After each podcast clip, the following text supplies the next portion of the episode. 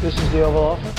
Hey, focus on the field. Focus on the game. Focus on the game. Somebody said, you know, this is uh, the greatest home court advantage that, that you could have, uh, have in this office. Hey, we need to step the f- up, man. So that's the Oval Office.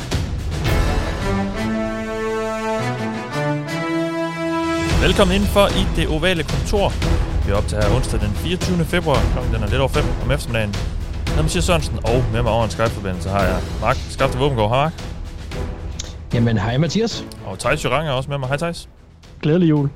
Glædelig jul. Hold da op. Du, øh, er du så langt frem? Jamen, skal vi ikke fejre, at der er 10 måneder til, eller er det ikke sådan, det fungerer? Nå jo. Du har nået, du har nået alt det, du skal i år, eller hvad? Ja. Sidst men ikke mindst har jeg også øh, Anders Kalstrup med mig her, Anders. Bonsoir, Mathias.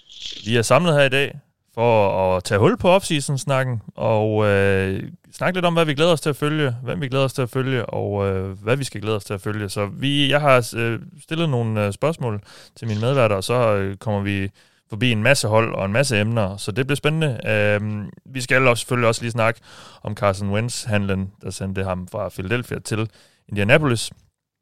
Og så er der også lige en anden lille smånyhed også på, på plakaten, vi skal have snakket om i nyhedsrunden. Men inden vi går i gang, skal jeg jo lige sige, at vi sidder her, fordi der er en masse rare mennesker på, der støtter os på tier.dk. Det kan du også gøre, hvis du ikke allerede gør det, og har et par mønter til års i lommen hver uge eventuelt. Øh, så kan du gå ind på 100 e og finde det ovale kontor, så kan du støtte os med et valgfrit beløb.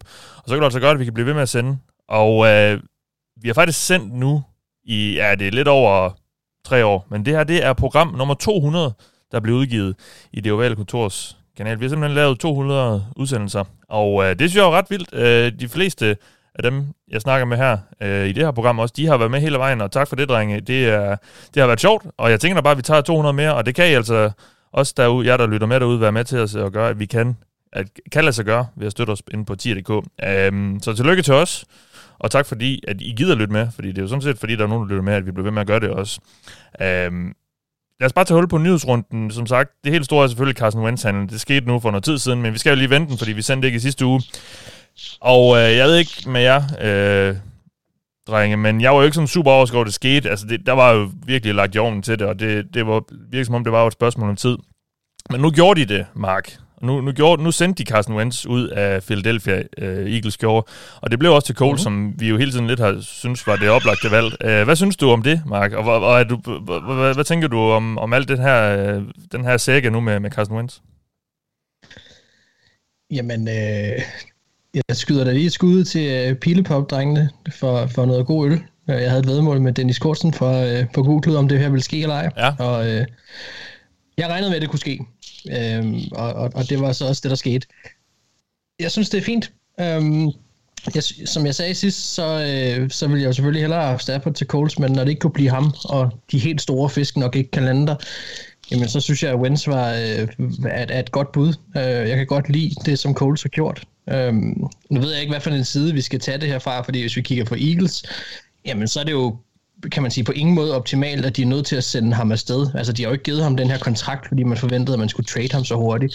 Så, så det må jo erklæres som en, en, en mindre katastrofe for, for Philadelphia, at de står uden quarterback nu. Det havde de jo ikke regnet med. Øhm, men når nu tingene er skrevet frem, som de er, øhm, så synes jeg, at, at, at, det er, at det er fint, de får skudt ham afsted. Altså, det må jeg indrømme, mm. fordi det virkede ikke som om, han øh, heller havde lyst til at være der mere man, man kan sige, det, det undrer mig en lille smule, at, øh, at de interne stridigheder har været så store, at man var nødt til at fyre Doc Peterson, fordi jeg kunne godt forstå, at man sendte ham afsted, hvis det var fordi, at man ville have en coach, der skulle hvad kan man sige, holde fast i Carson Wentz, og Doc Peterson havde givet op på det.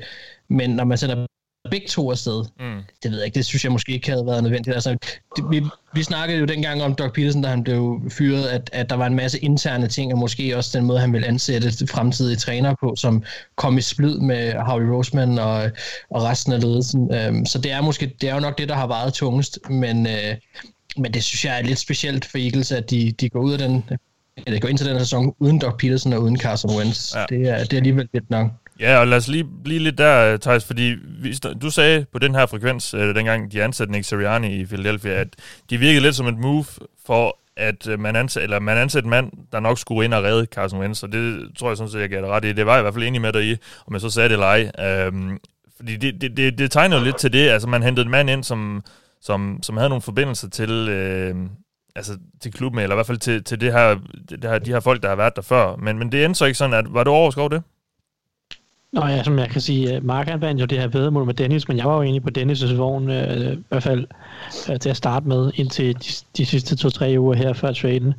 Jeg troede egentlig ikke, at de ville få skibet Wentz afsted, fordi jeg tænkte, jeg tænkte ikke, at de var villige til at, at tage det cap hit, som de nu vælger at tage, mm øh, for så relativt beskeden en kompensation. Men det var de, og det, det må man så sige, der, der bliver ikke holdt igen fra Eagles side. De, de, de fægter lidt øh, over det hele egentlig.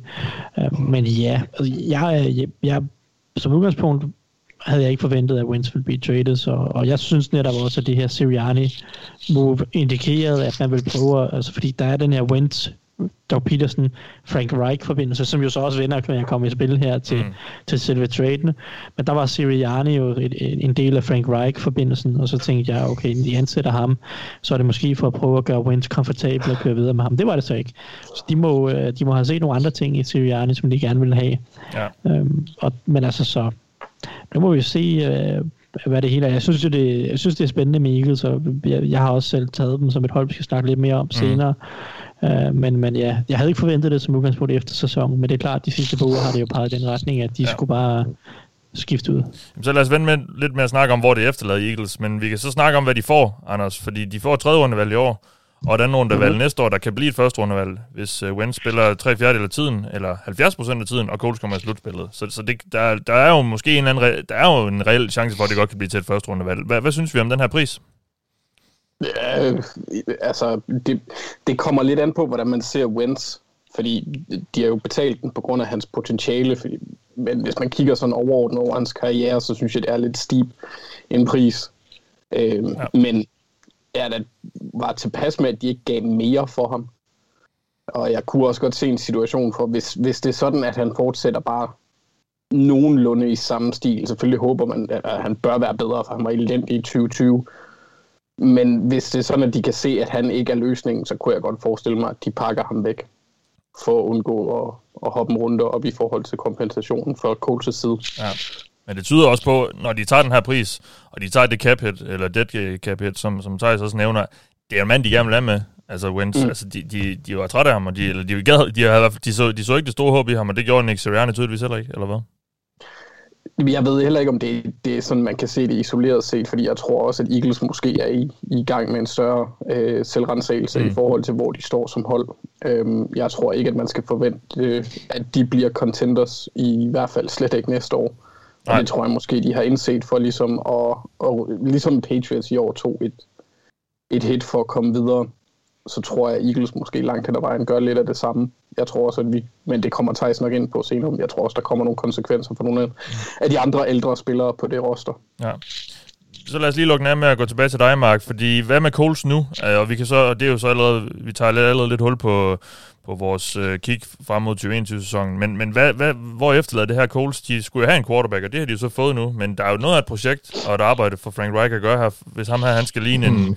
en, en, øh, en, kamp, en, en, en quarterback, man i hvert fald måske kan vinde noget reelt med, eller hvad?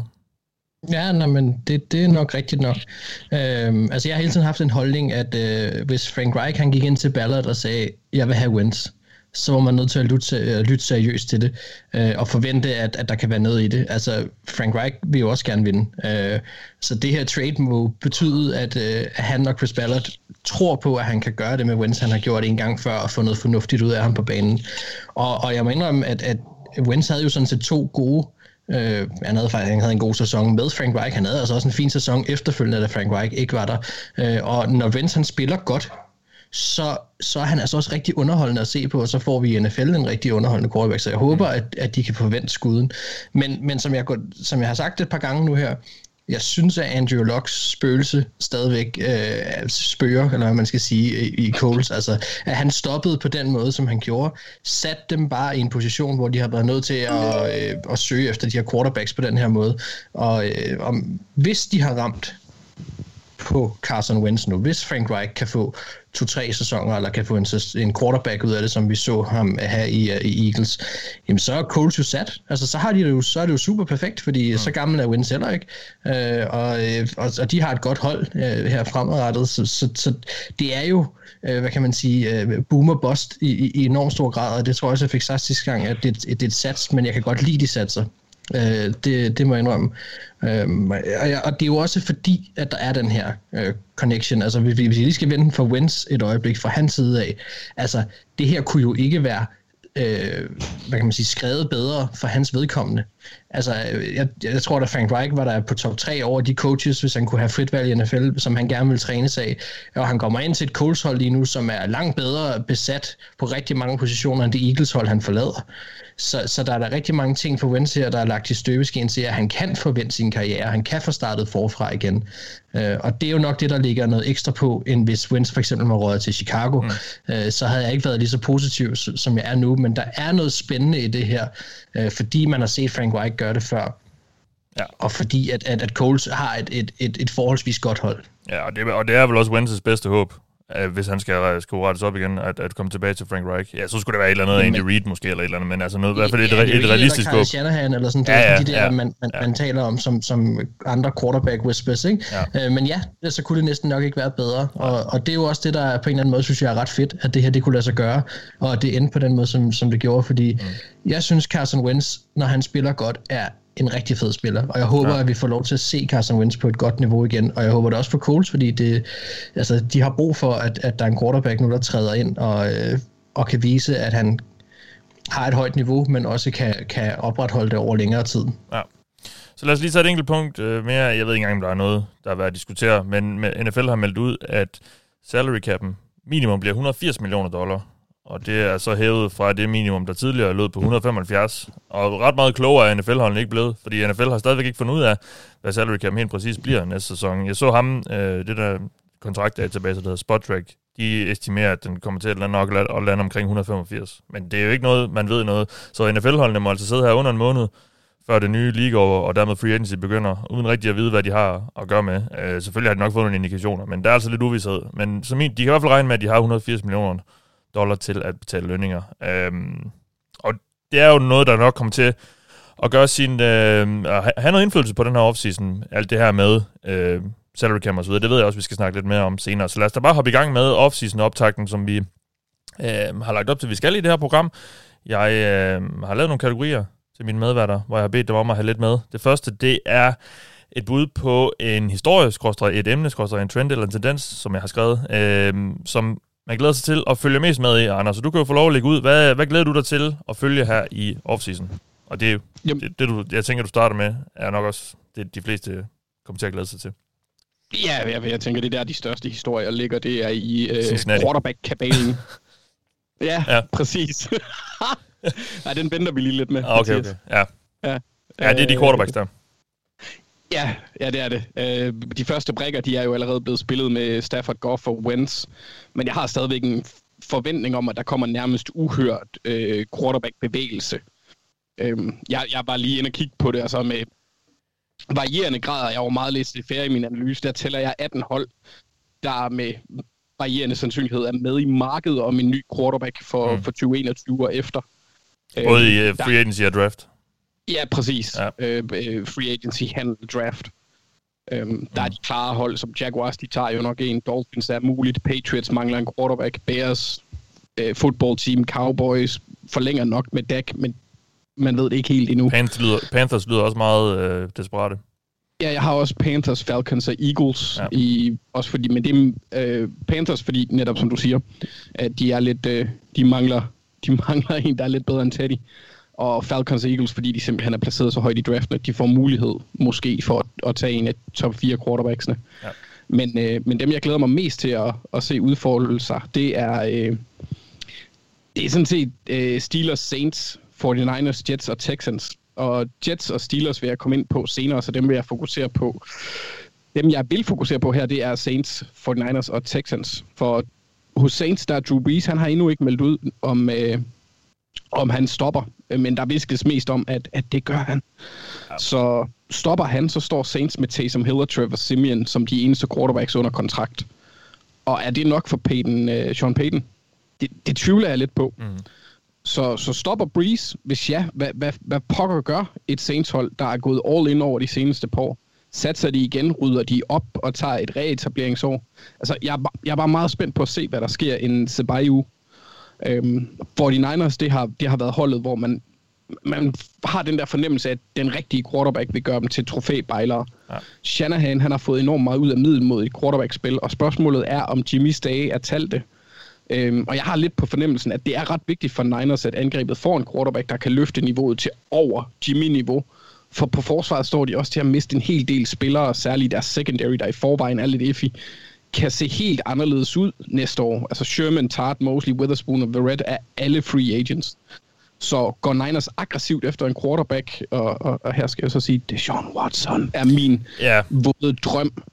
Øhm, vil de handle op i draften? Og er der måske en quarterback ved 12, hvor de, øh, hvor de drafter? Handler de Jimmy G? Altså, der, der kan bare ske så meget på den mm. position, og der kan også ske absolut ingenting, hvor de øh, beholder Jimmy G, og så igen tager en, en quarterback i 4. til 6. runde. Øhm, ja, du, nu, nu, nu, nu, nu, vis, nu visker du lige uh, Deshaun Watson. Han er vel, uh, han er vel uh, kongen i det her spil, den her kabale, eller hvad? Jamen, det er, det er helt sikkert. Det er også derfor, jeg slutter af med, det, det er den største historie. Det er Texans, og hvad sker der med ja. Deshaun? Ja. Øh, for lykkes det ham at gå full Andy Dufresne og komme ud af det shit show dernede. ja. øh, hvor ender han, hvis det sker? Bliver han nødt til at sidde ude for at, at, at presse handlen igennem? Skal han gøre det længe, hvis det er? Skal han sætte sin karriere på pause? Bliver han overtalt af The Jesus Body Boys? Who knows? Der kan ske så meget. Og jeg forventer nærmest, at det bliver... Altså, jeg har en fornemmelse af, at det, bliver, det godt kan blive grimt. Så der er så mange spørgsmål, så mange muligheder. Det er en spiller, der er i den absolute elite og kan ændre udsigterne for et franchise fuldstændig. Så det er klart den største mm. historie i den offseason fra, fra mit synspunkt. Ja. Et hurtigt bud på, hvad der, hvor Dijon ender, selvom du jo antager jeg ikke, og vi generelt ikke har nogen som helst indsigt øh, bag kulisserne eller, eller kilder eller noget som helst, men, men ud fra det, vi kan læse, og det, øh, det man ligesom kan, kan tyde i, øh, i kaffegrumset i koppen, hvad, hvad, hvad tror du så? kaffegrumset i koppen. Der, har du lige set Harry Potter, Mathias? Nej, det er noget tid siden. Okay. Men altså, jeg, jeg det, det blev meldt ud, at han ville, altså, det er jo ikke sikkert, for det er rygter, men at, at der var tre hold, han havde øh, sagt god for at komme til, øh, hvor jeg mener, Jets og Dolphins var to af dem, jeg kan ikke huske det sidste. Ja. Så, så Jets og Dolphins, Dolphins har klart mest ammunition, og har også en tur, de måske kan sende med, som kan polstre det lidt. Øhm, var det ikke også Panthers men, egentlig, eller hvad? Nå ja, det var det tredje hold, det er rigtigt. Ja. Tror jeg. Men, ja. men ja, det, den er jeg lidt mere spændt på. Jeg har også hørt rygter om, at de vil sende McCaffrey den anden vej og alt muligt andet ja. gejl, og det vil være så pisse fucking grineren, hvis det er sådan, at Texans i 2020 for, for trader ja. DeAndre Hopkins for David Johnson, og så i 2021 Deshaun Watson for McCaffrey. Jeg vil dø. Jeg vil dø af grin. Ja. Jamen, Men det, ja, jeg tror, det, det bliver spændende, og han har jo, han har jo en, en klausul i sin kontrakt, der gør, at han ikke kan trades. Og det er derfor, han jo ligesom skal sige god for det hold, han kan trade til. På den måde har han jo rigtig meget øh, at sige i den her situation. Det har han selvfølgelig mm. også generelt, men i, han kan simpelthen ikke blive traded, hvis ikke han gider det. Øh, så det er jo fedt for ham. Nå, Mark, øh, hvad kommer du til at holde øje med her i offseason? Øh, jamen altså, først så har jeg valgt at kigge, øh, kigge op mod Boston, oh. og så øh, op i øh, Bill Belichicks lange ærmer for at se, om der kunne være noget deroppe. Ja. Altså, altså der, der er så mange spørgsmål og emner, jeg synes, vi kunne diskutere ved Patriots alene. Der, øh, der pleaser du cirka halvdelen af vores altså, lytterbase. Ja, men det er også fint. Altså, jeg, jeg synes, der er mange ting, vi kunne tage her, så det kan vi godt gøre, ja. en Patriots special. Altså, jeg, der, der er sådan noget, er Stefan Gilmore på vej væk? Kan de samle våben øh, via free agency til et godt angreb igen? Var genhøringen af Matt Patricia god eller skidt og så videre? Altså, der, der er mange ting, man kunne tage op i her, men, men der er ikke nogen tvivl om, at vi kommer til at fortsætte lidt i sporet med andre serier, for det vigtigste af alt er, hvad sker der på quarterback? Ja. Altså, de er vel nærmest det eneste hold, der går ind til den her offseason uden en rigtig quarterback, siger jeg lidt i med, Saints. hvad kan man sige, Ja, men de har stadig James Winston, og jeg tænker godt Saints, men jeg synes, at øh, jeg synes trods alt, det er bedre end, end Stidham og højre. Um, er James ikke free agent? Så, sådan rent jo, det er rigtigt. Normalt. Jo, det er rigtigt. Ja. Det er rigtigt, det er han jo selvfølgelig. Og det kommer vi også en lille smule ind på her faktisk. Jo, men det er rigtigt. Så Saints ja. nok også, fordi de er også ude af stand til nok at, at, at få ind i draft, medmindre de, de gør noget for det. Uh, men der skal ske et eller andet, og man kan sige, at Patriots, de har penge til at bruge i free agency, så hvis ser vi endnu en af de her store quarterback-handler øh, gå igennem, eller skal de trække en eller anden kanin op af hatten i draften? Det, det, det er jeg rigtig spændt på at se, hvad de gør. Øh, ligegyldigt hvad, så tror jeg, at øh, Patriots bliver rigtig sjov at følge i den her offseason, fordi at, at, at det her det er altafgørende for deres, øh, for deres kommende sæson, men måske også de næste par sæsoner. Hvis vi bare lige kigger på deres muligheder i draften, ikke? altså de vælger som nummer 15, så det kræver enten, at de trader op, eller at de tror på en af de her quarterbacks, som lige nu er rigtig mange bliver ranked i next tire. Øh, altså dem, der ligger lige bag de, de 3-4 bedste rated. Ikke? Dæk, Øhm, og der, hvad for noget? Next tire, n- det næste dæk. Tier. Vel sagt. Jeg driller dig bare. Undskyld. Yes, ja, ja, selvfølgelig. Yes, ja, ja, ja, jeg er med. Jeg er med. Forbindelsen skal lige være god nok, ellers jeg kan ikke høre, hvad du siger. Men det er okay. Yes, next year. Yes. Øhm, og det er jo sådan noget som Alabamas, Mac Jones og så videre, de er blevet sat lidt i forbindelse med os og sådan noget. Det, det ved jeg ikke, om jeg tror noget som helst på. Men det er måske også den der Belichick Alabama forbindelse lidt. Men altså i 2016, der traded Rams to første rundevalg, to anden rundevalg og to tredje rundevalg for at komme op og få nummer et. Og det var altså i 2016. Og første runde picket i år, det er ikke til salg. Øh, men det kan altså godt være, at tredje og fjerde valget er det, øh, hvis vi kommer op i den rigtige pris. Og det kræver dog, at Dolphins er villige til at handle med Patriots på tredjepladsen. Det kan også være, at det kræver en ekstra høj pris for dem. Øh, sådan en, en, en pris mellem brødre. Øh, men, øh, men ellers så er det nummer 4, hvor Falcons ligger som måske er en mulighed. Og Patriots synes jeg godt kan sætte en, en okay pakke sammen. Øh, og de bruger alligevel aldrig deres første rundevalg fornuftigt. Så at skulle give et par første rundevalg væk for at komme op i år, hvis de mener, at den rigtige quarterback er der, det tror jeg ikke, at de, de anser som en voldsom høj pris egentlig. Mm. Men, men spørgsmålet er, hvad de gør i draften. Der, der har de måske nogle muligheder for at rykke frem og tilbage. Øh, hvis vi kigger free agency, så har de nogle penge, men når vi snakker quarterback, er der så nogen, hvis vi bare kigger free agency-mæssigt, som er værd at bruge penge på? Altså Stafford, han sagde nej til Patriots og til Belichick. Det, det skal vi lige holde fast i. Han sagde nej til den bedste coach, NFL nogensinde har set, og det mest vindende franchise i nyere tid. Angiveligt ja i Så bare sige, ja. ja, angiveligt yes. Er det så bare ham, der vil væk fra Matt Patricia? Øh, var det fordi, han lige føler, han er en tand for gammel til der, hvor Patriots er som hold nu? Eller er det en rent faktisk en tendens? Altså, at det bliver lidt spændende at følge, ja, om, om ja. der er andre, der har det sådan også. Altså, Cam Newtons tid i New England, den ser ud til at være pænt over, ikke? Mm. Og det er nok også fint, øh, fordi altså, det var ikke, fungerede ikke voldsomt godt. Men hvis vi kigger på, hvad der er lige nu af free agent quarterbacks, så vil jeg nærmest hellere beholde Cam Newton, også selvom at, at han spillede så dårligt, som han gjorde sidste år. Og der vil jeg så sige, kunne man få James Winston på en etårsdeal, som de gjorde med Cam Newton i år, ja, så vil jeg nok tage den, men den chance kommer nok ikke, fordi enten så vil han gerne blive i New Orleans, eller også så vil han nok gerne have lidt mere. Men James Winston er måske en, der kunne være lidt spændende. Men så er der de der helt store fisk, som vi snakkede om, det er Sean Watson og, og, og Dak Prescott. Øhm, og der kan man sige, det, der skal gå ret meget øh, rigtigt, kan man sige, før at, at det ender der. Og, og hvad kan man sige, Patriots har heller ikke været nævnt i noget af det, som Deshaun Watson har, har været ude med, eller det, det der er florerer og rygter omkring, har Patriots ikke rigtig været nævnt. Og som vi nævnte, så har han en del magt om, hvor han gerne vil hen, så det ser også lidt svært ud. Um, Ja, og, og det bliver jo spændende at se, om, om, om New England stadig er det her trækplaster, som det jo lidt var i årene, fordi der, der, spillerne vidste, okay, det er godt, at vi, vi ikke får lige så meget løn, eller vi går et par millioner ned på kontrakten, men der er rigtig store muligheder for at komme i Super Bowl, og endda vinde den, øh, da Brady og ja. Belichick var der, og, og det, det, det synes jeg også bliver spændende at se det her med, hvor, hvor, hvor mange kan de egentlig lokke til, og skal de til at betale øh, øh, altså første, første gangsretter, han altså, altså top, top, øh, toppris for, for de her spillere, som de måske før kunne få Ja, sådan og- lidt på discount. spørgsmålet er også, om der er nogen...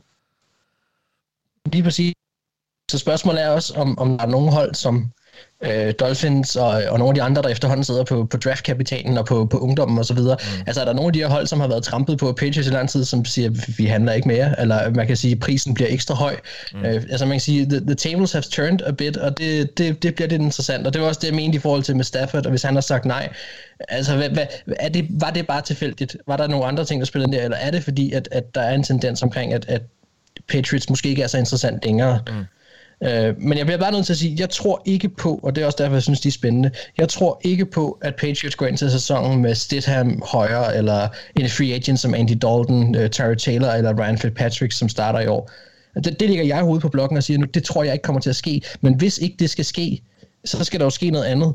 Og så er spørgsmålet bare, hvad er det? Mm. Altså, personligt må jeg hælde mod, at der sker et eller andet i draften. Jeg tror, de bliver sjove at se det. Lad os se, hvad de kan sætte sammen med af pakker der øh, og, og rykke rundt. Men jeg tror gerne, at, at, at de vil have en ny ung quarterback ind, fordi altså, det, de har ikke holdet lige nu alligevel, hvor man tænker, altså, jo, selvfølgelig, hvis de får det Sean Watson, altså, det er klart, så, så, så er der rigtig mange hold, der rykker, ja. rykker rigtig højt op i, i, i, hvad kan man sige, i styrke og slagkraft, men, men de, de, ellers har de ikke lige holdet, synes jeg, som, som mangler den her free agency quarterback lige nu. Jeg, jeg skal jo godt se dem forsøge at få fat i nogle quarterback, det kræver ja. bare, at de tror på, at han er der. Ja. Øhm, så jeg tror, at draften er det mest sandsynlige, men jeg synes, Patriots bliver voldsomt spændende at følge. Øh, ikke kun på quarterback, men også bare generelt, fordi de skal bygge deres hold op igen. De har nogle penge ja. at lege med. Ja. Og så hele den her situation om, hvordan ser man på Patriots nu? Mm. Øhm, er det et hold, man gerne vil til? Ja. Ja, men, og jeg, men jeg har bare også svært ved at se Bill Belichick være sådan rigtig aggressiv øh, i free agency og draften, fordi det har han aldrig rigtig været, øh, og af god grund, ja, fordi det, det aldrig rigtig har været nødvendigt. Så, så det, det er sådan lidt, øh, jeg har sgu lidt svært ved at forestille mig ham sådan virkelig uh, trade helt meget væk for en anden, uh, for at komme op i draften eller sådan noget. Det, så, men det bliver, det, det bliver spændende at se, uh, hvad han skal gøre nu, fordi der skal jo ske et eller andet, hvis de skal tilbage til at, at kæmpe med om at komme i Super Bowl. Uh, altså, der skal, der skal ske et eller andet ligegyldigt hvad, hvis ja. ikke de vil gå ind til den her sæson og, og, og blive nærmest gjort til grin. Altså, så skal de sælge sæsonen. Ja. Uh, og, og det er der jo næsten ikke nogen hold, der er villige til at gøre. Uh, så et eller andet skal der ske. Thijs, hvad, uh, hvad kommer du til at holde øje med? Jamen først vil jeg bare lige slå fast, at jeg absolut ikke tror, at det er Sean Watson bliver traded, men det er sådan en ting. Nej, okay. Øhm, det jeg synes bliver De virker også meget stadig i Houston ud med det, der, der kommer ud herfra. Ja, ja. Men nok om det. Bare, det skal det jo være selvfølgelig, ja. men, men det er også bare, det vil være så ja, det en absurd at trade til Sean Watson. Ja, ja, men, ja. Øhm, så det tror jeg ikke på sker. Nej, øh, og jeg tror, han laver et holdout et, et, et godt stykke i det næste sæson. Men øh, det, jeg rigtig gerne vil holde øje med i den her off-season, det er egentlig relateret til det, du snakker om med her med, med cap, uh, cap uh, space, eller hvad mm. undskyld, lønloftet, som bliver lagt uh, på et eller andet sted formentlig mellem 180 og 185 millioner dollars. Uh, fordi det er jo selvfølgelig et fald for de tidligere år, og det betyder, at der er mange hold, der er presset økonomisk uh, lige nu. Mm. Um, og jeg tror generelt, at det bliver meget interessant at se, hvordan free agency spiller, altså, kommer til at spille, spille ud øh, i, forbindelse, altså, i forhold til, hvordan kontrakterne bliver bygget op. Fordi hvis der ikke er så mange penge at gøre godt med, vil vi så se mange free agents, der tænker, hmm, jeg kan ikke få den her store femårige kontrakt til, jeg ved ikke hvor mange millioner dollars, der virkelig bare batter. Fordi der er ikke rigtig nogen hold, der, der er ikke nok hold til at byde de her priser op, som vi nogle gange ser free agency. Så er der nogen, der tænker, hmm, jeg tager en etårig kontrakt mm. i stedet for. Ja. Og, og, og så rammer jeg free agency igen næste år, hvor at, øh, det forventes at cap, altså det forventes at øh, som den nye overenskomst begynder at træde, i, i, øh, hvad det, træde ind i, i effekt, og at der bliver lagt den her 17. kamp på i sæsonen, og selvfølgelig vil NFL, kommer, NFL og resten af verden forhåbentlig kommer ud af de her coronatider, mm. så forventes det, at der kommer til at ske nogle betydelige stigninger i lønloftet i 2022 og 2023. Ikke? Og nogle nye tv-aftaler, der er noget dyrere end de nuværende. Lige præcis. Ja.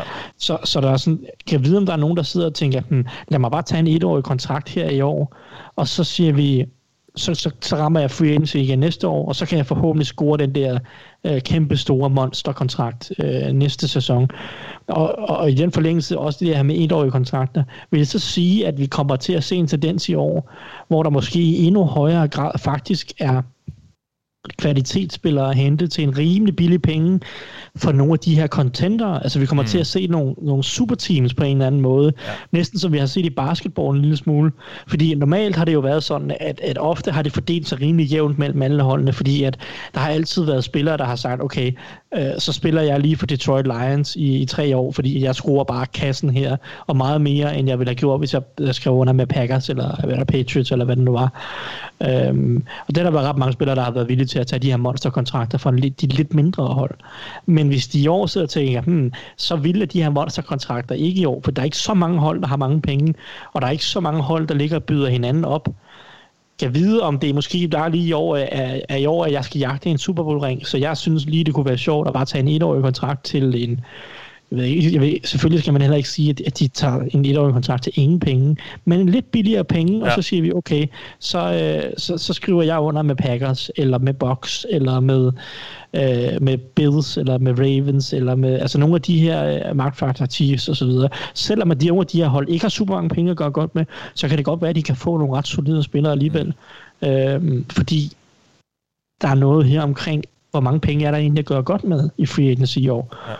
Øhm, og så den anden alternativ er selvfølgelig, at vi kommer til at se nogle, nogle kreative kontraktstrukturer, hvor, at, hvor cap er meget lavt i, øh, i den første sæson, altså her i 2021, og så sparker kontrakterne ind i, i 2022, 2023, øhm, på nogle af de, men det er klart, det er en risiko at løbe for holdene, mm. øh, hvis at de gør dem dyrere i de kommende år, for at gøre dem lidt billigere i år. Men det vil jo være en måde måske, og nu siger jeg, at de her monsterkontrakter, der måske ikke bliver givet lige så mange af dem, men det kunne være en måde at lokke i en stor profil til ved at sige, okay, vi giver dig stadig din monsterkontrakt, men den bliver bare først rigtig en monsterkontrakt næste år eller om to år.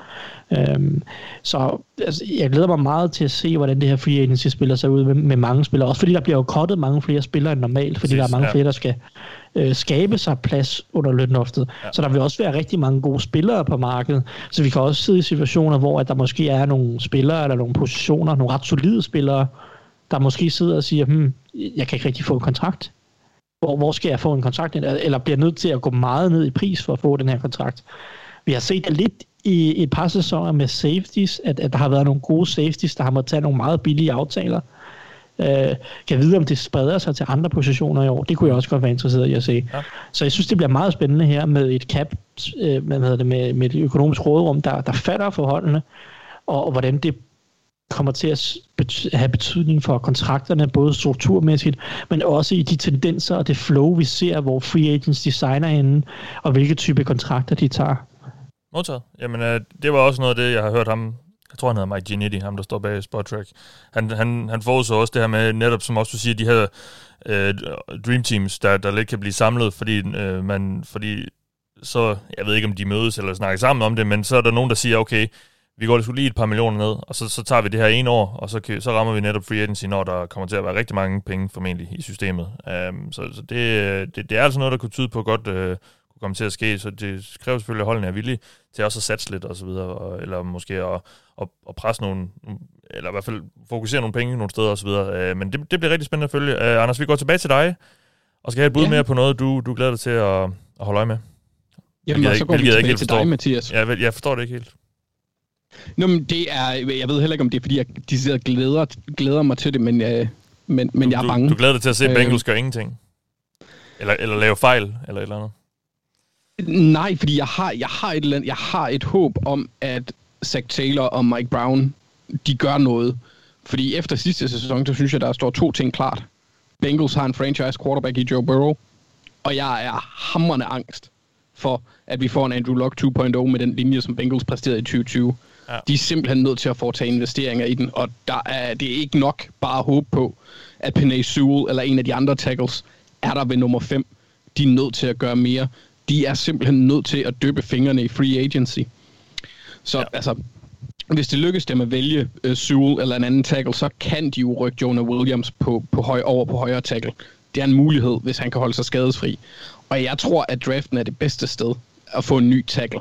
Med, altså, med mindre de handler sig til Orlando Brown, hvilket jeg finder ret usandsynligt. Ja, det tror jeg ikke. Øh, nej, øh, for der er ikke ret mange topnavne som free agents. Der er Trent Williams lige nu, og så Brown. Det er umiddelbart dem, jeg vil nævne, som altså, kan gå ind og gøre en forskel. Øh, men jeg forventer lidt, ja. eller håber, er måske et andet ord, at Bengals går hårdt efter en Joe Tooney. Øh, mm. Måske Brandon Scherf, selvom forlydende går, at, at fodboldteam vil forlænge med ham, eller tage ham igen. For de er simpelthen nødt til at opgradere på den indvendige linje, og på højre tackle. Ja. Bobby Hart, han skal ud. Ja, det skal han. Øh, og, og Fred Jackson, han, han, han skal ikke være starter. Er det ikke det, han hed? Jo. jo. Johnson. Johnson. Johnson. Ja. ja. Øhm, der er jo øh, rigtig meget snak om Tooney, for, fordi han er fra Cincinnati-området. Øhm, Hvem? Joe Tooney. Ja, ja.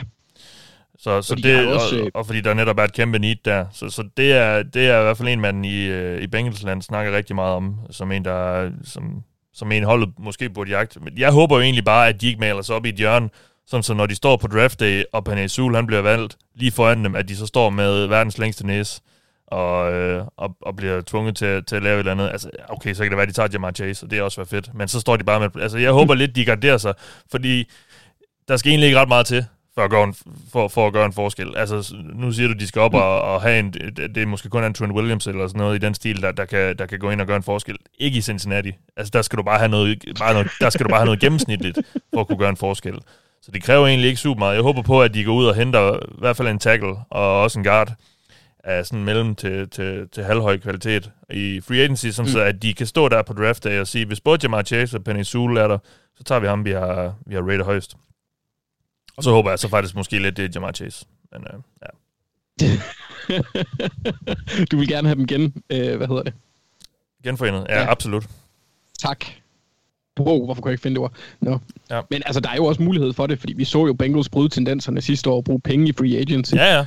Jamen, det, det, jeg tror helt sikkert, tegnebogen, øh, tegnebogen er der helt sikkert hævet op af lommen, øh, og jeg tror også, de er klar til det. Det, det. det lyder sådan lidt på, nu, de har ikke sagt noget direkte, det gør de jo ikke, men det, det lyder som om, de er ret opmærksom på, at der skal ske noget på den offensive linje.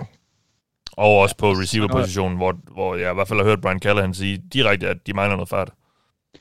Ja, så er der også, altså, øh, nogle spillere hvor, internt, hvor det bliver spændende at se, hvad der sker med dem. Carl Lawson for eksempel. Ja. Øh, men det går vi ikke øh, dybere ind i på nuværende tidspunkt. Nej, vi, øh, vi, vi, vi laver også noget optag til Free Agency, hvor vi, hvor vi kommer til at snakke om nogle af de spillere, vi, øh, vi glæder os mest til at se.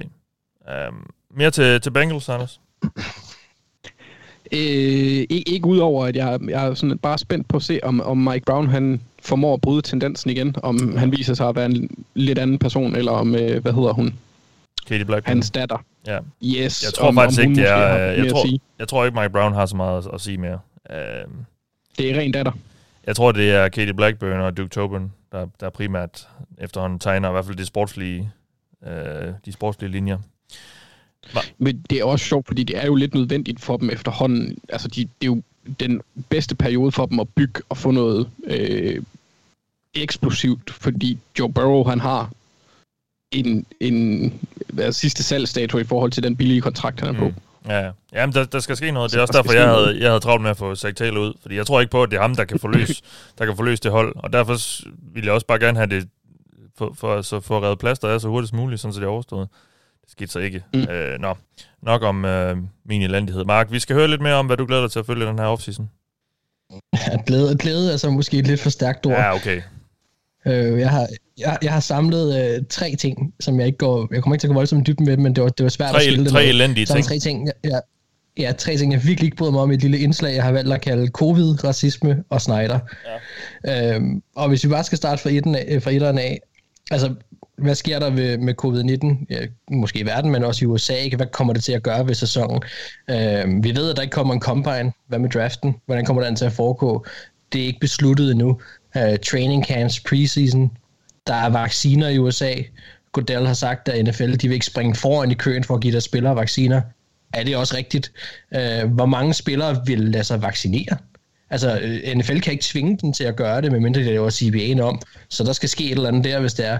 Og så i den tråd bliver sådan noget som option out og så videre et emne, som vi kommer til at tale om igen. Der er mange ting covid-19-relateret, som, som jeg bliver interessant at følge i, nu her i de her uger og måneder, vi træder ind i. Øhm, og hvis vi skal hoppe videre til den del, der, der hedder racisme, jamen altså ledelsen i NFL, de så langt om længe sidste år ud til at have fattet alvoren af de racismeproblemer, der er i USA. Eller lad mig sige det sådan, deres marketing spinapparat kom i hvert fald ja. på arbejde.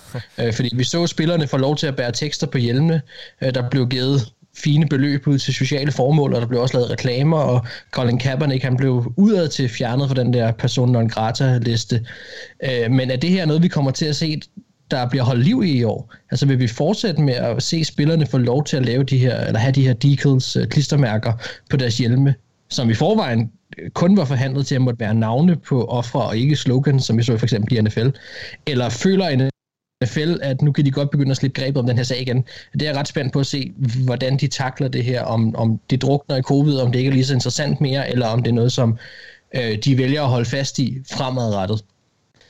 Og så vil jeg bare sige til sidst, at øh, en sidste ting, jeg kommer til at følge også, det er, at vi skal, vi skal ikke glemme, at der blev sat en stor undersøgelse i gang af Washington Football Team sidste år. En undersøgelse, som NFL også overtog, og som der endnu ikke er kommet en afgørelse på. Og det må der jo komme tænker jeg, inden for, for det næste stykke tid også. Så det bliver ret spændende at se, hvad man finder frem til det, om det kommer til at have konsekvenser for ledelsen øh, i det hold. Øh, fordi altså, Washington kom jo egentlig ud af den her sæson spilmæssigt med fornyet kampgejst og energi, og det, det, altså, jeg tror aldrig, jeg har set et hold, hvis øh, hvad kan man sige, start på sæsonen var så elendig, men som så er blevet vendt så meget. Altså, de, har en, de får en ny cheftræner ind, alle kan lide, som bliver ramt af kraft.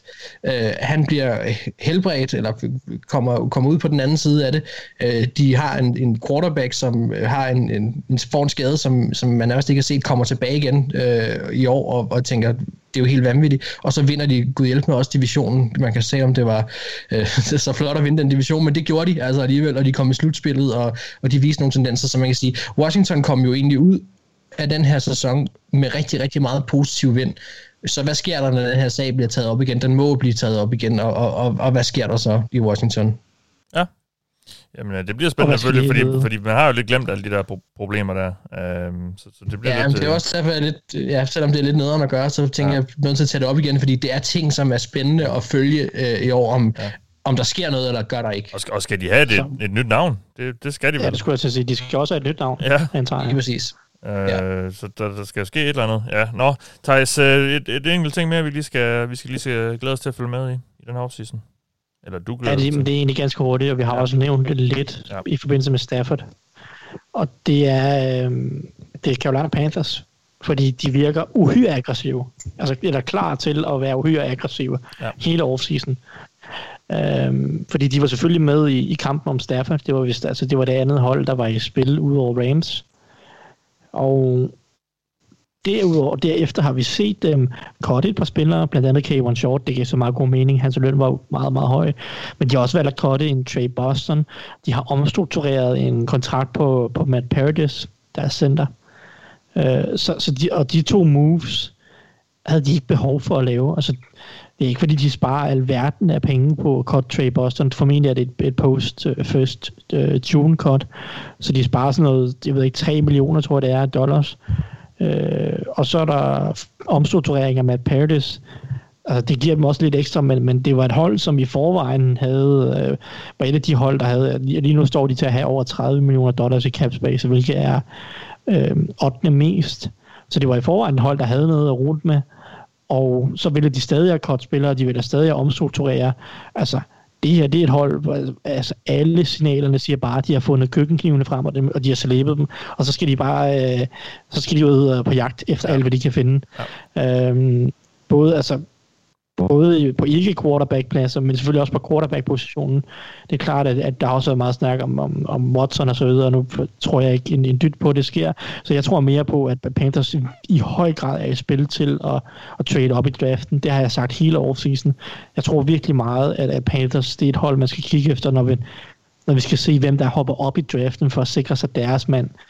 Øhm, for, for at være sikker på, at de kan få, Trevor Lawrence går nok øh, førstevalget, men, men de kan være sikre på, at de får deres øh, i hvert fald deres næstbedste option, eller deres Ja. tredje bedste option, lidt afhængig af, hvad der er mulighed for.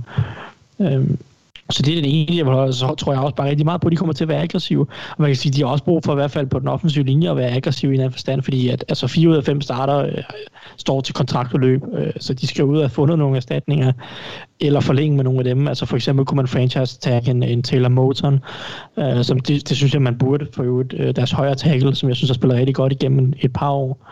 Um, men, men så er der nogle af de andre positioner, hvor de skal ud og finde nogle erstatninger, og så ellers bare forbedre det her forsvar, som var lidt talentfattigt øh, i, i, i 2020. Mm. Så altså, jeg synes, Panthers er utrolig spændende at følge den her årseason. Ja. Jeg ved ikke, om det, altså, det er ikke måske et hold, vi forventer skal være contender øh, i, i 2021, men det føles som om, at det er den her offseason, hvor at Matt Rule, han skal ind og lægge det der fundament, der skal bygge en contender på lang sigt. Altså netop finde quarterbacken, finde de der øh, profiler, både i draften og i free agency, som de kan bygge en, øh, et hold, der kan, der kan pike om, om ja, i 2022, 23, 24. Øhm, så det, jeg synes, Panthers er meget, meget spændende. De virker meget aggressive, og de virker som, at, at der skal ske noget i år. Modtaget. Vi går videre til den næste kategori, Og øh, jeg har spurgt min medvært om, hvilke hold, der har brug for en god offseason, og det kan man jo så sige, det har alle hold jo sådan set, øh, og det er også nærliggende bare at kigge på de hold, der så var dårlige sidste år, og sige, jamen de var rigtig dårlige, så de skal jo have en god offseason, så de kan blive gode igen. Men målet var ligesom, at, at vi kunne sådan også øh, kigge lidt efter, okay, der er måske nogle enkelte hold, der er tæt på at være rigtig, rigtig gode, og hvis der så lige er et par enkelte gode signings, der ligesom kan, kan, kan, kan få dem over, øh, over dørtrinet, han har sagt, eller, eller en, en god draft, som vi så med Saints for eksempel i 17, som jo havde en helt vanvittig draft, og som lige pludselig gjorde, at de så ret komplet ud og så videre. Øh, så jeg har, det er med et, et håb om, at, at min medvært er, er en lille smule kreativ, og det kan vi jo så øh, starte med at høre dig, Anders, om hvem, øh, hvad for et hold mener du har brug for en god offseason? Jamen, jeg starter med det første. Det er, det er Pittsburgh Steelers. Ja. Øhm, fordi det er måske et af de hold, baseret på, på hvor gode de var i størstedelen af sidste sæson, som går ind til den her offseason med allerflest spørgsmål til, hvor deres sæson og retning som franchise generelt egentlig ender. Øhm, det store spørgsmål, det er selvfølgelig på quarterback, øhm, hvor, hvor at det stadigvæk er lidt op at vinde, om, om Big Ben han kommer tilbage. Meldingerne går på, at, at det gør han. De har meldt ud, de har, har du set deres udmelding her i dag onsdag? Jeg har hørt læst i går, at de gerne vil have ham tilbage. De, de, har meldt ud, i, øh, de har meldt ud i dag, at de har holdt et møde, og at Ben har sagt, at han gerne vil komme tilbage, og at Art Rooney har sagt, at han gerne vil have ham tilbage.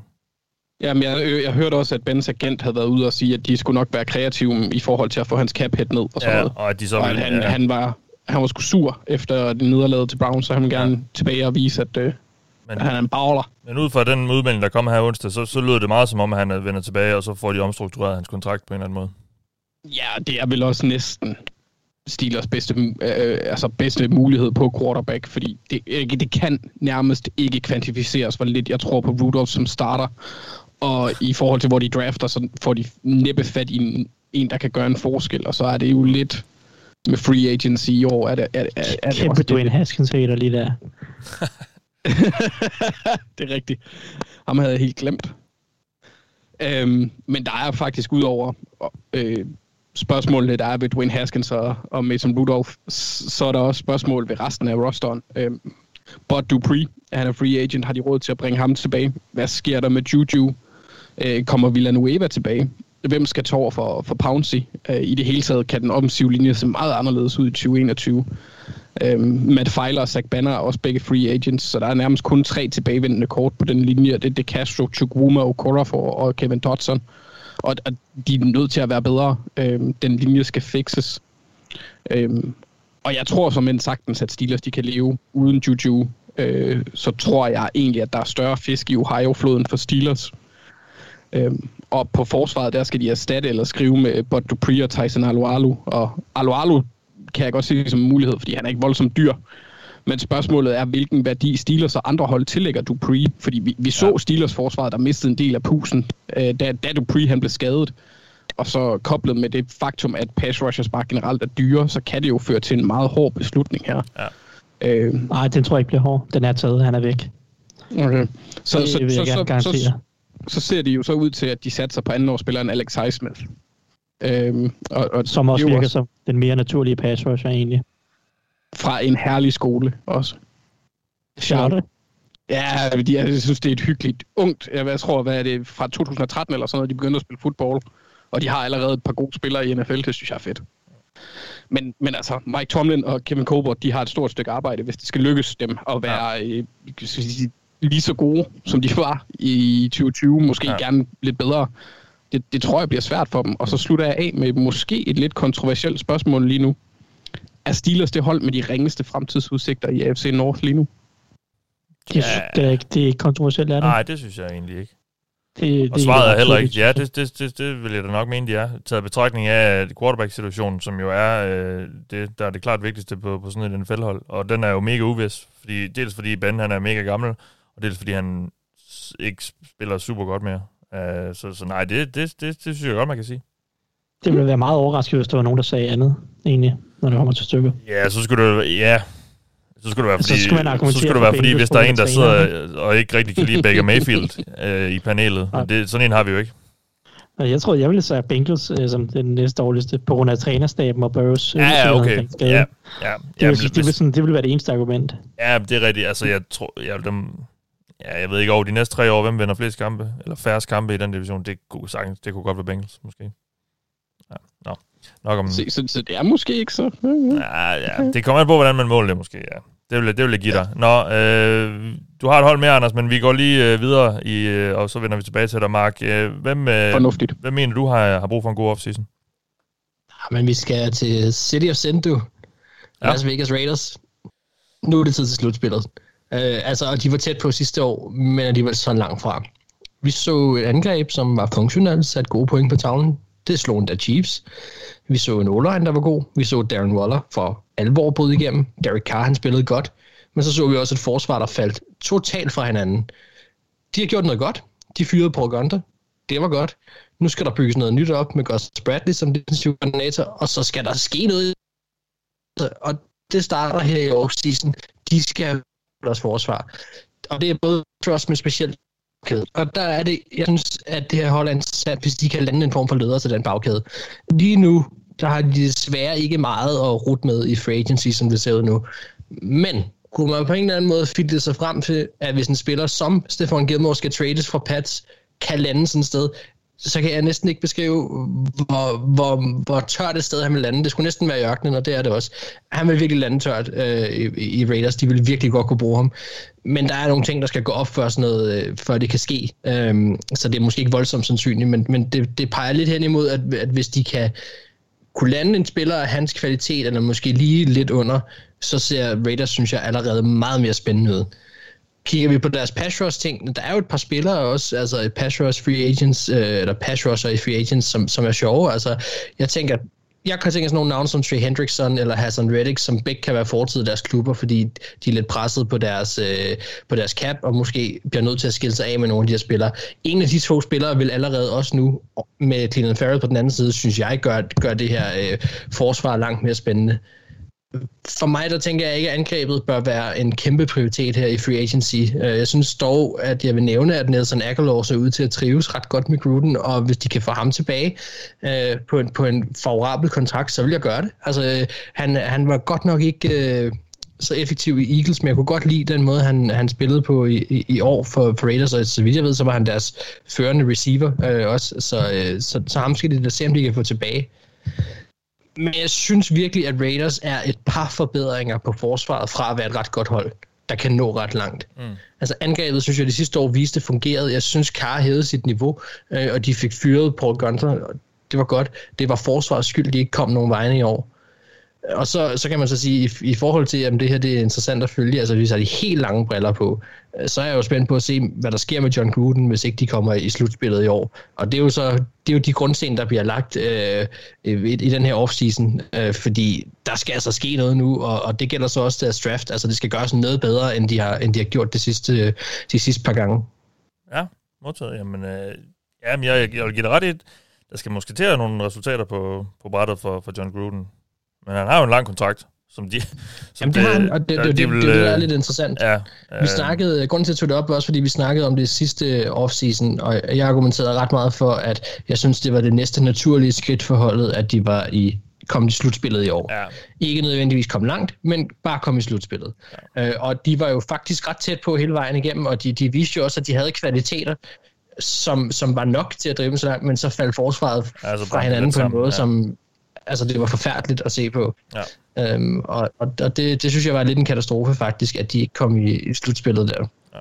Så, så der skal, jeg synes, for mit vedkommende, synes jeg, der skal ske noget øh, i år. Øh, og, og så er det jo så, som du får fuldstændig ret, Gruden har en mega lang kontrakt, men øh, ja, jeg er lidt spændt på at se, hvad, hvordan man snakker om ham den følgende næste offseason, ja. hvis ikke de har gjort det. Ja, jamen det, det kan jeg godt se. Nå, Thijs, øh, vi skal tilbage til FC North. Vi har snakket utrolig meget af FC North i dag, men vi fortsætter så lidt, kan jeg se. Det er vist et generelt tema på den her podcast. Ja, det er. Vi prøver lidt at være, men det er svært nogle gange. Øhm, jamen, jeg har taget Cleveland Browns som et hold, jeg synes skal have en god offseason, eller i hvert fald bør udnytte den her offseason til at tage det næste skridt, fordi nu vendte de endelig tilbage til slutspillet, og øh, viste endelig en masse gode takter, både sådan trænerstabsmæssigt og selvfølgelig mest af alle deres angreb, som, som fungerer godt med den offensive linje, og Baker, der øh, mod slutningen, eller i hvert fald i anden halvdel af sæsonen, øh, vendte tilbage til noget, noget fornuftigt spil. Øhm, så det er jo et angreb hos Browns, der resonerer alle 11 starter, hvis man hvis man nu øh, antager, at de, de spiller noget, noget 12 personnel som deres base øh, med to titans, fordi de mangler selvfølgelig Richard Higgins, der er free agent som deres tredje receiver, men det er vist også øh, den, den ikke så betydelig en spiller, men resten af deres hold, øh, at resten af deres angreb er tilbage, og det er jo en oplagt mulighed for Browns, der har øh, hvad hedder det, en, en god portion cap space, Øh, lige nu har de 20 millioner, og de kan skabe en del mere, hvis man omstrukturerer nogle kontrakter, for eksempel øh, Miles Garrett og, og, og Jack Conklin. Uh, de kan også cutte en Sheldon Richardson og så videre, uh, for at skabe en del ekstra cap space. Så jeg synes, at Browns er et oplagt hold til, at, altså, til virkelig at investere meget i free agency og i draften. Øh, mest af alt på forsvaret. Det er selvfølgelig forsvaret, der skal tage de største skridt i den her årsidsen. Men det er oplagt, at de går ind og er lidt aggressive her og prøver at smide lidt, mens hjernet er varmt, også fordi, at der endelig er nogle positive historier omkring Browns, øh, og, og der virker til at være en god stemning omkring trænerstaben og nogle af de, nogle af de unge spillere, de har på deres hold. Øh, så, så det er jo oplagt, at de går ud, for eksempel J.J. Watt, synes jeg jeg synes, han, han så jeg, jeg er nok, Browns er nok det hold, hvor jeg synes, han passer allerbedst ind. Altså i forhold til den værdi, han vil kunne give øh, det nye hold, han, han så skriver under med. Fordi de har brug for noget, noget rutine på den defensive linje, de har brug for noget rutine på forsvaret generelt, men jeg tror også bare, at han vil boldre sig på en defensiv linje, hvor han ikke er den primære trussel, men hvor Miles Garrett selvfølgelig trækker øh, det, den primære opmærksomhed, og så kan J.J. Watt stadig få lov til at være en, en mega god spiller på den anden side af den defensive linje. Uh, så altså, jeg synes jo, J.J. Watt, øh, jeg synes, de bør gøre meget for at få fat i ham. Og så ellers selvfølgelig bare investere i, i cornerback og defensive tackle og øh, eller safety. Uh, nogle af de her ting, som der også mangler på forsvaret. Fordi så har Browns alle muligheder for at vinde AFC North i 2021, og også være en, en reel contender i AFC, hvis de kan finde de her to til tre profiler og samtidig lande et par, et par fornuftige draftvalg. Ja. Så øh, jeg synes, at Browns er et hold, som man kan sige, jeg synes, de har brug for en god offseason for at tage det sidste skridt nu.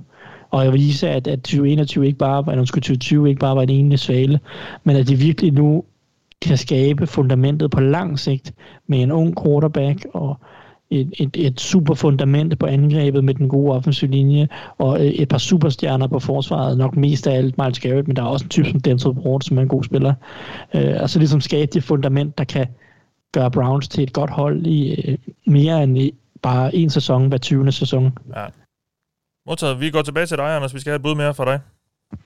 Ja, det er, jamen jeg vil gerne, gerne se, hvad Jets de gør, eller jeg synes, de har de har nogle vigtige valg, der skal tages her øh, i den kommende offseason, for altså, der, ja, der er flere af de beslutninger, der er vigtige for Joe Douglas og Robert Sala. Altså, det vil ikke skade dem, synes jeg, at opgradere den offensive linje, selvom de investerede i den sidste år. Øh, man kunne godt finde en erstatning nu eller i fremtiden for Alex Lewis eller George Fant. Øh, Marcus May, safetyen, han skal forlænges eller tages. de er simpelthen nødt til at beholde ham, fordi secondaryen har allerede et enormt behov for opgradering. Men uden ham, så ser det virkelig slemt ud. De har pengene til det. Så er spørgsmålet så også, om man stoler nok på, at CJ Mosley, der ikke har spillet siden uge 7 i 2019, er nok af en opgradering for et tvivlsomt linebacker-rum, der også næsten er helt tomt, hvor størstedelen af free agents. Men den vigtigste, den er todelt. For hvad gør de med valg nummer to, og hvad gør de med Dick Hammer Jr. Jr.? Fordi ja. for mig ja, for mig der hænger de to sammen, da, da jeg ikke kan se en situation, hvor de beholder Darnold samtidig med, at de for eksempel tager en quarterback højt. Og for at være helt ærlig, så synes jeg, at den er svær. For Darnold, han har potentiale. Han har forfærdelige vilkår at arbejde under. Øh, og han, så han har bare haft alt for mange udfald i sit spil. Kan Michael Fleur og det Shanahanske system gøre underværker for ham? Måske. Men er det værd at satse på, når man har næsten frit valg på hylden af en meget top-heavy quarterback-overgang? Er det tiltalende for Douglas, at han muligvis kan sælge valget for en sand skattekiste af picks og måske gode spillere på forsvaret eller på den offensive linje, og bruge dem til at opgradere et roster, der er slemt mangelfuldt?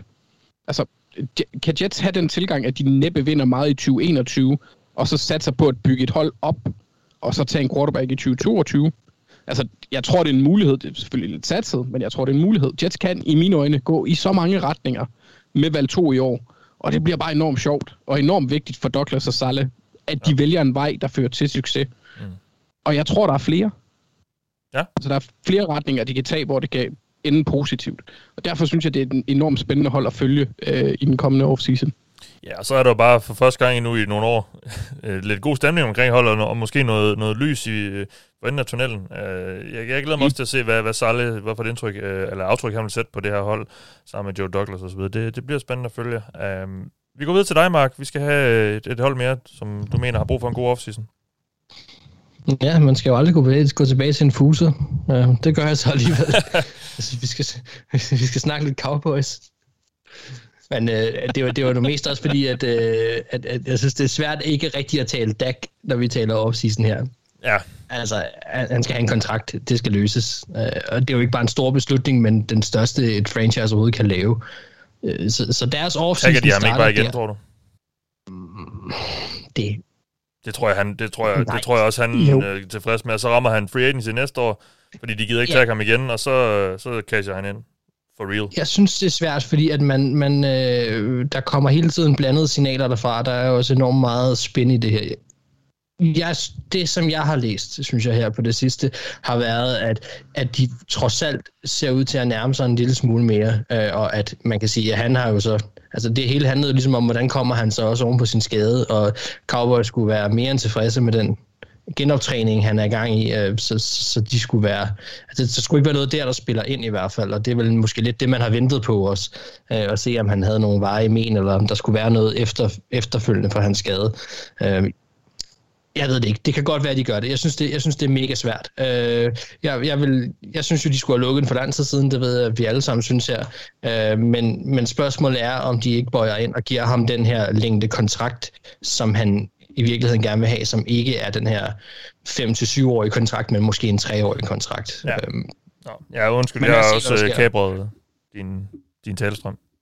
Nej, nej, nej, det er helt i orden. Det, det er spændende, og det, og det, er jo, det kommer jo til at være en af de største øh, emner, øh, indtil det er sket i offseason. Altså, så længe den, den ligger åben, så er drømmen der jo for andre hold også om, at han kan han være ledig på markedet. Altså, øh, at, at, at det det, det ender med. Øh, og også fordi, at Jerry Jones sidder i den anden ende, og så, så synes jeg bare altid, der ligger de der 5-10 procent af, at det her, det kan, det kan på en eller anden måde gå i en eller anden helt vild retning, man ikke havde regnet med, øh, fordi der er nogle egoer, der skal plejes. Øh, så så det, det er spændende. Jeg, jeg, jeg ved det ikke lige nu. Jeg synes, det er rigtig svært, øh, hvis jeg skal være helt ærlig. Ja.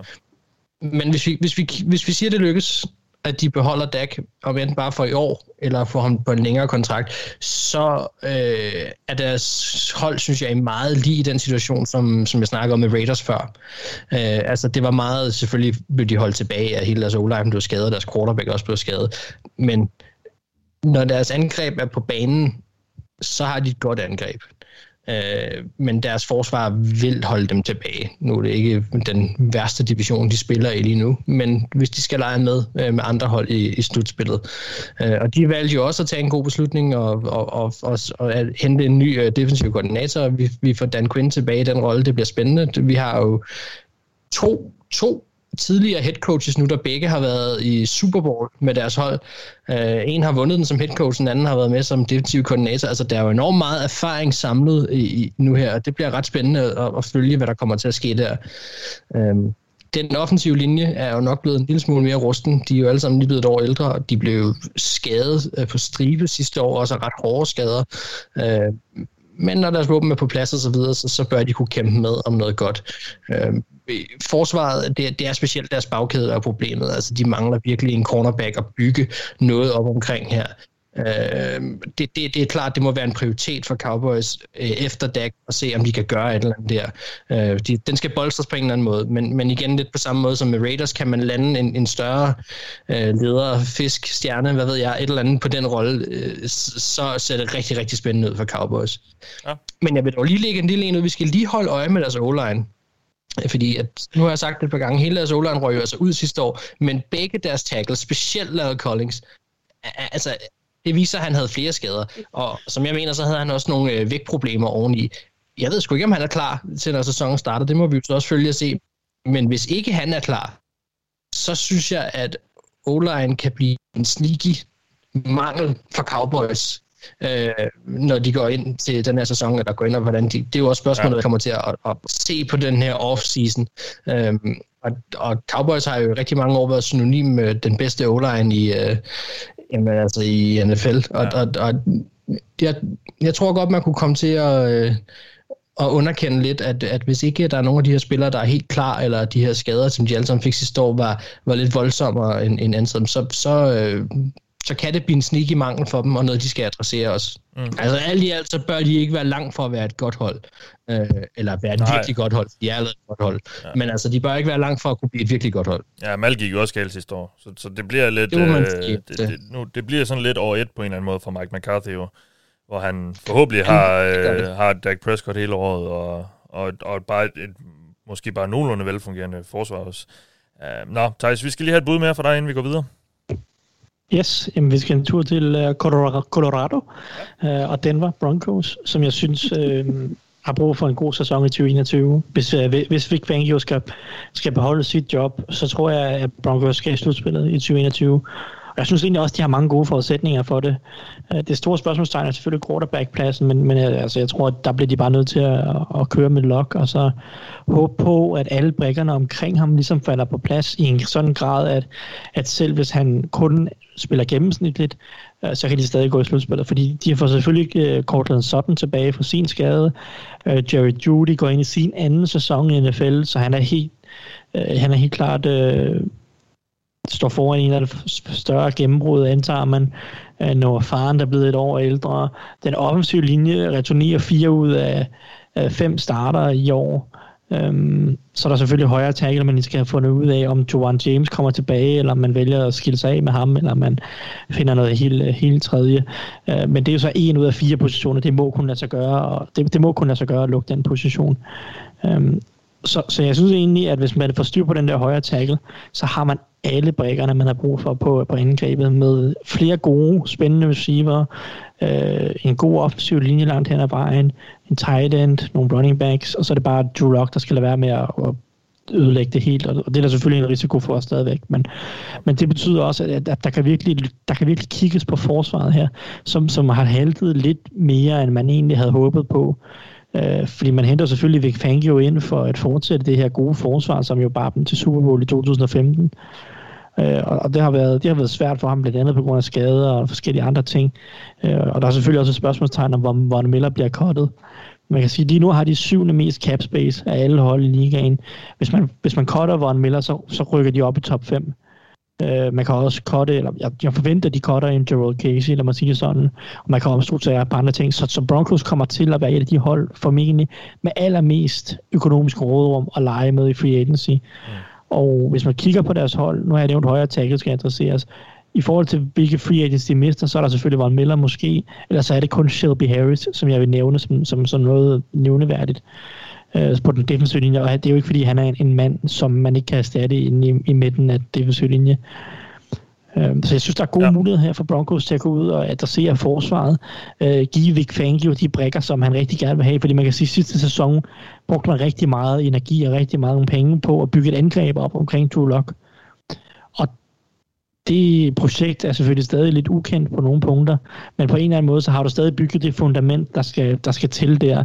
Nu kan du vende, kigge den rundt og kigge på defensiven og sige, okay, nu har vi vores unge quarterback er glade, nu er det tid til at gøre vores head coach glad, og så skal der findes nogle brækker til Fangios forsvar. Øh, fordi hvis man kan sammensætte, det skal siges, at Broncos stadig var et top 10 forsvar mod kastet, selvom at man havde store problemer på cornerback, selvom man manglede pass rush uden Von Miller, og selvom man ikke rigtig har en, en super god linebacker øh, lige nu, og det skal siges, øh, hvad hedder han, Alexander Johnson er ikke dårlig, men man mangler stadig en top linebacker. Øh, ikke at det sådan set er et must for at have et godt forsvar, men men så mange gode spillere var der ikke på det her forsvar sidste år, udover Justin Simmons. Nej. Så jeg synes, at Broncos har brug for en, en offseason, hvor de går ud virkelig og henter nogle profiler på forsvar. Selvfølgelig først og fremmest sikre, at Justin Simmons også spiller der næste sæson. Fordi han har spillet selvfølgelig på franchise tagget år og er free agent. Der synes jeg, at man skal strække så langt, fordi han er en af ligaens bedste safeties. Uh, så ja. forlæng, forlæng med Simmons, og så prøve at hente nogle andre profiler ind på det her forsvar. Øh, og så ligger man også et fint sted i draften til at adressere forsvaret, enten på cornerback, eller på edge, eller på, på linebacker potentielt. Øh, så jeg synes, det er vigtigt for Broncos, at de går ud og hjælper Vic Fangio lidt her. Øh, og det er vigtigt for Vic Fangio, at, at han får en offseason, hvor de rammer plet, både i free agency og i draften. Øh, fordi de har brug for at komme i slutspillet, tror jeg. Ellers så synes jeg, at både Vic Fangio og Drew Lock ligner lidt nogle fejlskud, desværre, hvis, hvis ikke, at det forløser sig her i 2021. Ja. Altså det er en meget afgørende sæson for Denver og deres nuværende projekt. Um, at, og det kræver selvfølgelig, at der skal ligge et godt fundament her i løbet af årsiden i både free agency og draft. Modtaget. Vi går videre til den sidste kategori, og det er sådan lidt en diverse kategori, øh, hvor man har mulighed for lige og, øh, og, og tage det med, som måske ikke lige passer ind i de andre kategorier. De, de sidste kort, man har på hånden, de skal smides på bordet. Anders, hvad, hvad sidder du tilbage med? Men altså det første, det er egentlig et spørgsmål, spørgsmål til Mark, øh, og det er om, om, om, om han har taget den samme, øh, hvad hedder det, IQ-test som Trump, med sådan person, woman, man, camera, tv, leder, fisk, stjerne. Kæft, du strid. øh, nej. Ej, jeg, jeg, jeg synes, det var herligt. Lederfisk. Øhm, ej, jeg vil, gerne, jeg vil gerne se, nu vælger jeg at være homer, jeg vil gerne Ja. se, hvad der sker i Ravens, fordi jeg synes, der er rigtig mange spørgsmålstegn ved, ved, ved vores hold. Øhm, Willie Snead er free agent, Matt Skura er free agent, DJ Fluke er free agent, Orlando Brown siger, han vil trades, øh, skrådstræk betales, han vil gerne spille venstre tackle. Forsvaret ser ud til at kan blive rigtig hullet, hvis vi ikke formår at, at resign nogle af dem, i hvert fald Derek Wolf, Pernell McPhee, Matt Judon, Thijs Bowser, Yannick Ngakwe. Der er, der er så mange beslutninger, der skal tages på det område, så altså, bliver Lamar forlænget, det har der også været forlyden om. Øhm, så der, der kan ske rigtig meget øh, der. Og det er særligt, øh, hvad hedder det, kan man sige, den defensive side af, af bolden, hvor jeg har mit fokus lige nu, fordi der forestiller jeg mig, at de største dumme beslutninger kan forekomme med, med Ngakwe eller Judon, der kan få enormt store kontrakter, eller blive tagget ja. igen for Judons vedkommende. Ja. Så jeg er meget spændt på at se, hvordan øh, Eric Da Costa og company, de formidler deres beslutninger mm. over den her offseason. Det, det er lidt sjovt med Lamar og det der med kontrakt, fordi hvor, hvor, altså, spørgsmålet er, om, om holdene, med, der er jo den der håndfuld quarter, første runde quarterbacks, derfor, eller fire, fire, fire quarterbacks for, for 18-draften der, som, som kan blive forlænget i den her offseason nu. Øhm, mm. Og hvor, hvor villige er holdene til at, at Så, trykke så på overser man bare Josh Rosen der. Jamen, Du, du, du lever livet farligt, Thijs. jamen altså... Nej, han har da lige fået en ny aftale med 49ers. Ja, han kan, han kan forlænge, når han vil. Øh, ja, men det, det bliver spændende at se, om, om de, jeg synes, det bliver lidt spændende at se, om de hold her øh, er villige til at trykke på knappen, når de har set, hvad, hvad der er sket øh, med, med de andre øh, hold, der gjorde det i selvfølgelig Philadelphia og Los Angeles med, med Goff og Wentz, hvor det viser sig at være nogle katastrofebeslutninger, men, men selvfølgelig skal man også se det isoleret og kigge på, hvilken quarterback har man, og tror man på ham, mm. men jeg kunne da godt se Ravens måske være lidt tilbageholdende med Lamar, fordi øh, har, har han nået loftet? Og altså, det, det, det er jo lidt svært at sige. Øh, måske, det, det tror jeg nok ikke, de synes, han har, og det er jeg heller ikke sikker på, jeg tror. Men, men mm. der er en grund til at være måske lidt bekymret for, altså, hvor, hvor langt kan de komme med ham? De kan jo komme ret langt, kan vi jo se, men, men det, Kan, kan de komme langt nok? Ja, kan de komme langt nok, det er det. Og, og, og kan han ligesom udvikle sig mere? Øh, Måske øh, skal de lige give ham lidt flere våben og så videre, men det, jeg synes, det bliver lidt sjovt at se også med, også i, med Baker. Altså, hvad, hvad fanden med Stefanski? Hvad, hvad synes han egentlig om Baker? Og er de villige til allerede nu at smide nogle penge efter ham? Og, og, hvad, fanden, og hvad skal han så koste? Øh, der, der bliver nogle, nogle sjove beslutninger der. Og det er jo også netop en af de sjove samtaler at tage, netop med dem, der får nye kontrakter efter deres tredje år. Hvad er formålet så med at have en femteårs option i en første runde quarterback? Det er jo fuldstændig ligegyldigt. Og det, og det, Øhm. er, det er faktisk en ret, det er, en, det er, nogle, det er nogle, en ret sjov gruppe, fordi de der 18 quarterbacks, fordi Josh Allen var jo sindssygt god sidste år, man, og så tænker man, jamen så skal han da bare have nogle penge, men han var bare også bare ikke særlig god inden da, og kan han holde det her, og Lamar har han som sagt, har han toppet, og Baker har han også toppet han allerede som rookie, og kan han nogensinde blive til noget, og øhm, ja, hvem er han fjerde så? Øh, Sam Darnold. Sam Darnold selvfølgelig, ja, den, den, der, der er nok ikke, der sidder de nok ikke lige og, og holder forhandlinger omkring det. Men i hvert fald med de tre andre, der, der, det, jeg synes, det er nogle sjove cases, de tre der. Jeg håber ikke, at Darnen har toppet i hvert fald. Ej, Ja, det ville være trist for ham. lad os på hans vegne ikke, øh, ikke satse på det. Øhm, nå, Ma- øh, Anders, havde du med til Ravens? Øh, lidt, jeg vil også gerne se, hvad de gør på receiver, øh, fordi Ja. draften er dyb, Ja. og der er nok også en del free agents, hvor der er mulighed for at skrive med en. Særligt hvis øh, det går, som Thijs han siger, mm. eller sagde, med at, øh, at folk måske tager en etårig discount, fordi der er rigtig mange free agents på wide receiver, eller muligvis. Der er selvfølgelig også mange af dem, der kan blive tagget eller få forlænget, men Ja. det ser spændende ud der også.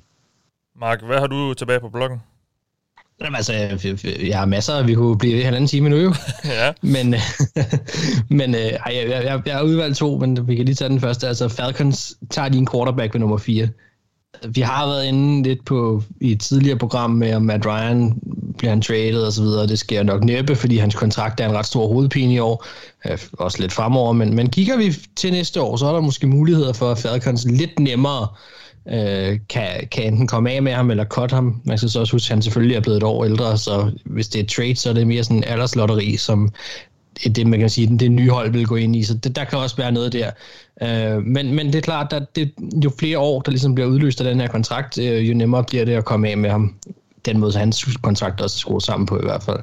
Øh, så, så der er mulighed for, at de næste år, hvis de vælger en quarterback i år, kan cut ham øh, post, øh, hvad hedder det, June 1st, og så æde enten 26, øh, start med enten at æde enten 26 millioner cap den ene sæson og være fri, eller gøre det post 1, og så sprede det ud over to, øh, og så er det ved 17 og 8 meter, noget af den stil, som det er delt op. Det er også dyrt, det er der ikke nogen tvivl om, det vil være dyrt, øh, men, men hvad kan man sige, jeg, jeg synes Falcons ligger et rigtig, rigtig sjovt sted, øh, fordi vil de lade Matt Ryan spille sin kontrakt ud, så eller det vi er ude i?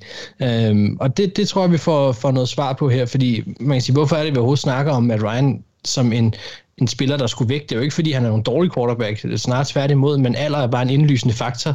Øh, så et skifte vil nok skulle ske inden for et par år alligevel. Og så er spørgsmålet så, får Falcons chancen for at drafte så højt, som de gør nu, øh, igen inden for, de, inden for en overskuelig fremtid? Det er ikke sikkert. Øh, så, så, så de kan godt være, at de bliver tvunget lidt, hvis de føler, at, at, at de kan ramme en god quarterback øh, ved pick 4, eller hvis de trader op øh, pick 3 for eksempel. Det er også spændende, om der spil, men om de kan bytte med dem. Øh, der, der er noget der, som, som bliver rigtig spændende, og som jeg tror, vi kommer til at kunne udlede rigtig meget af.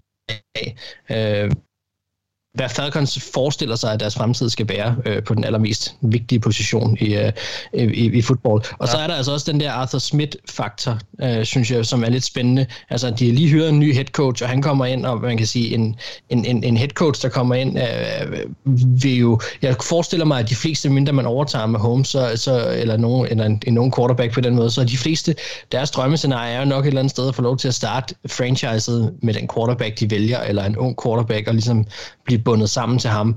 Øhm, og, og hvad, hvad er altså Smiths øh, forhold i det Hvad, hvad er han blevet lovet? Hvad har de snakket om? Og sådan noget, fordi at, at, hvis det er meningen, at Matt Ryan skal spille sin kontrakt ud, så er det jo ikke sikkert, at Arthur Smith er der mere alligevel, øh, hvis, hvis, hvis han spiller tre år ud.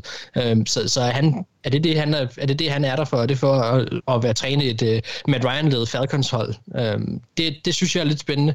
Så jeg synes, der er, jeg synes, der er rigtig meget, der bliver spændende omkring Falcons øh, og deres ageren, specielt i draften.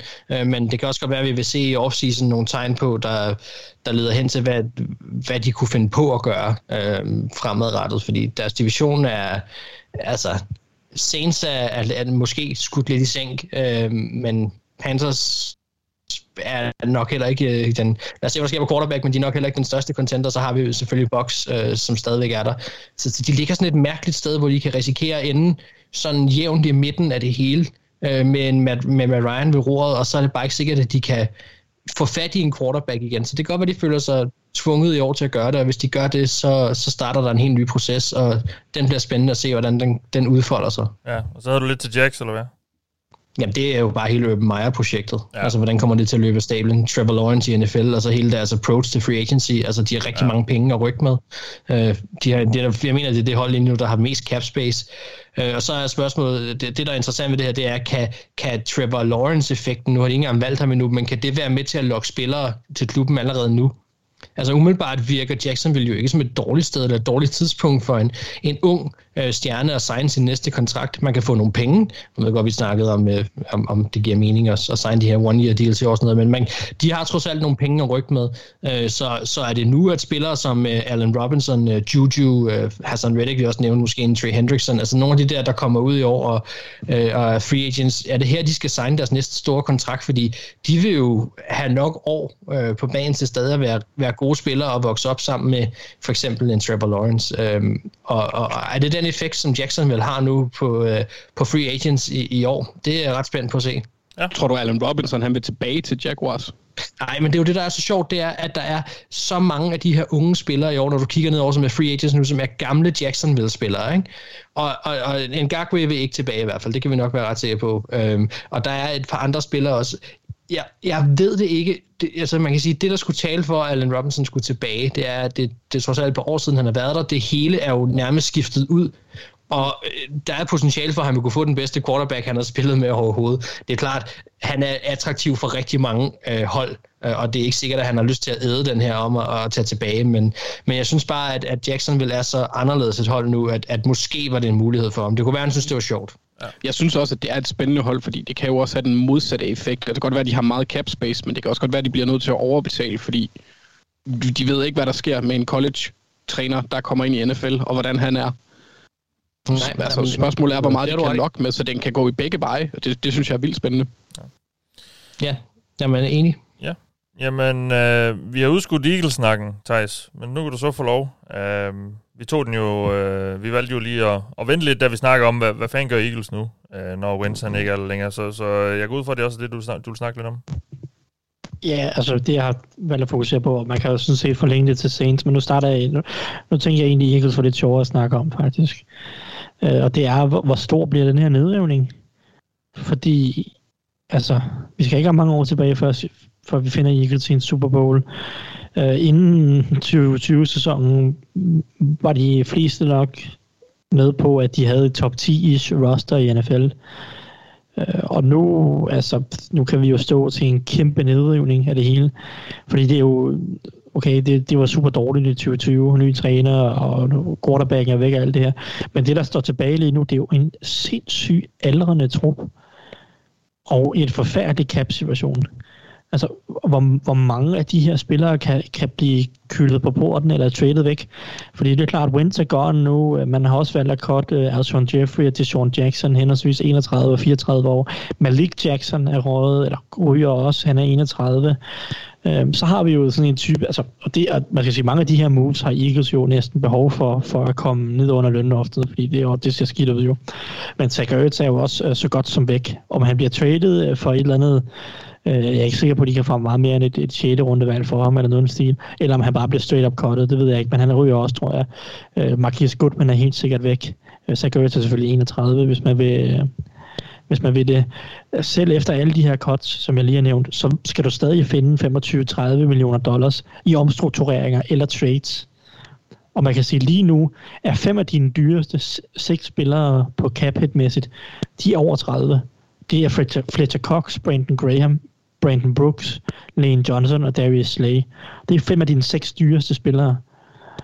Øh, mange af dem, altså problemet for Eagles er næsten, at, at hvis du ikke trader nogle af dem her, du kan godt vinde lidt ved at trade en Darius Slay for eksempel, øh, mener jeg, eller du kan også vinde lidt, hvis du trader Fletcher Cox eller Brandon Graham.